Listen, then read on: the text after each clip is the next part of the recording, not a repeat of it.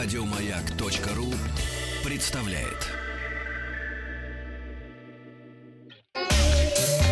Страна Транзистория. Понаехал. Сегодня в выпуске. Первое видео с новой раскладушкой. Apple закрыл магазины в Китае. Видеоинструкция от Google. Сколько тратить на приложение в Европе. Один день московского транспорта.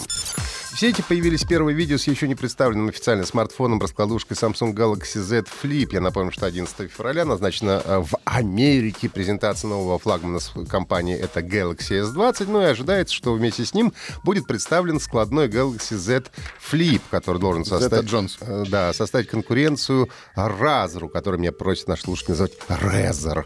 Motorola, да. Ролик опубликовал в Твиттере известный... в Чехии Razr. Разер в Чехии.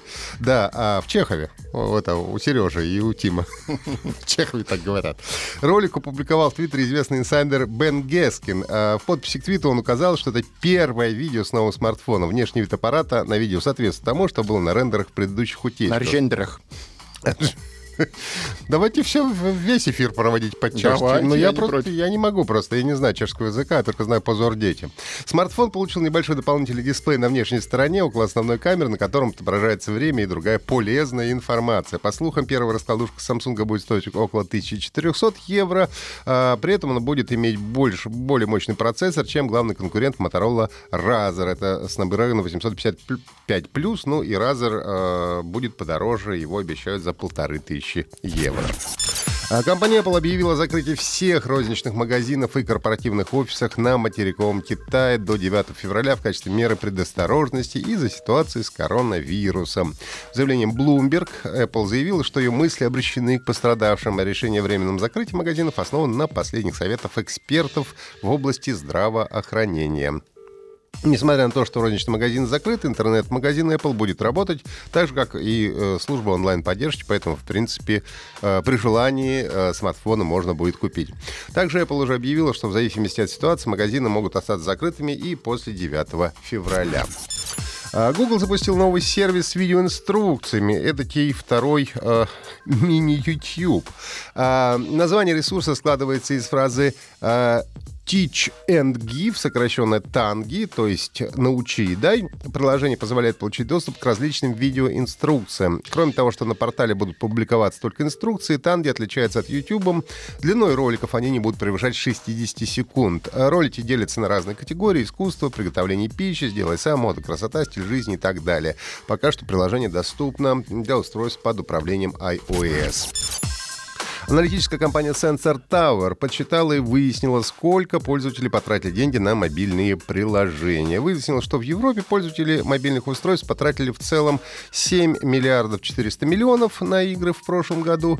Неожиданно, что владельцы Android оставили разработчикам игровых приложений больше денег, чем пользователи айфонов. Всего игры принесли 66% от всех доходов с мобильных приложений в Европе.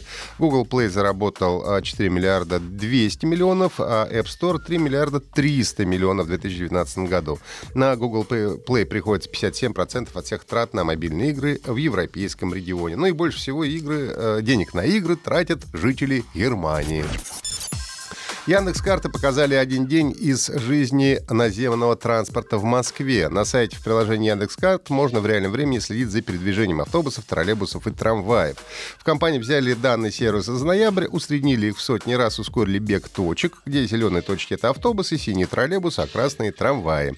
Получилась карта, на которой примерно за минуту можно увидеть один день из жизни московского наземного транспорта. Такие же карты сделали для нескольких городов. Это Санкт-Петербург, Екатеринбург, Новосибирск и Минск. По данным Яндекс.Карт, в средний будний день в Москве на линию выходит примерно 8300 автобусов, троллейбусов и трамваев. В основном, правда, автобусов. Из 1066 городских маршрутов троллейбусы работают на 37, трамвай на 31. А в январе этого года на 20 автобусных маршрутах работали электробусы. Активное движение общественного транспорта начинается около 6 часов утра, с 7 до 10 час пик, в середине дня с 11 до 4 количество транспорта снижается. Вечерний час пик с 5 до 8, автобусов, троллейбусов и трамваев немного меньше, чем утром. Сегодня вопрос: пользуетесь ли вы общественным транспортом? Каждый день, иногда предпочитаю авто или хожу пешком. Голосуйте в нашей группе ВКонтакте, подписывайтесь на подкаст «Транзистория» и оставляйте свои комментарии.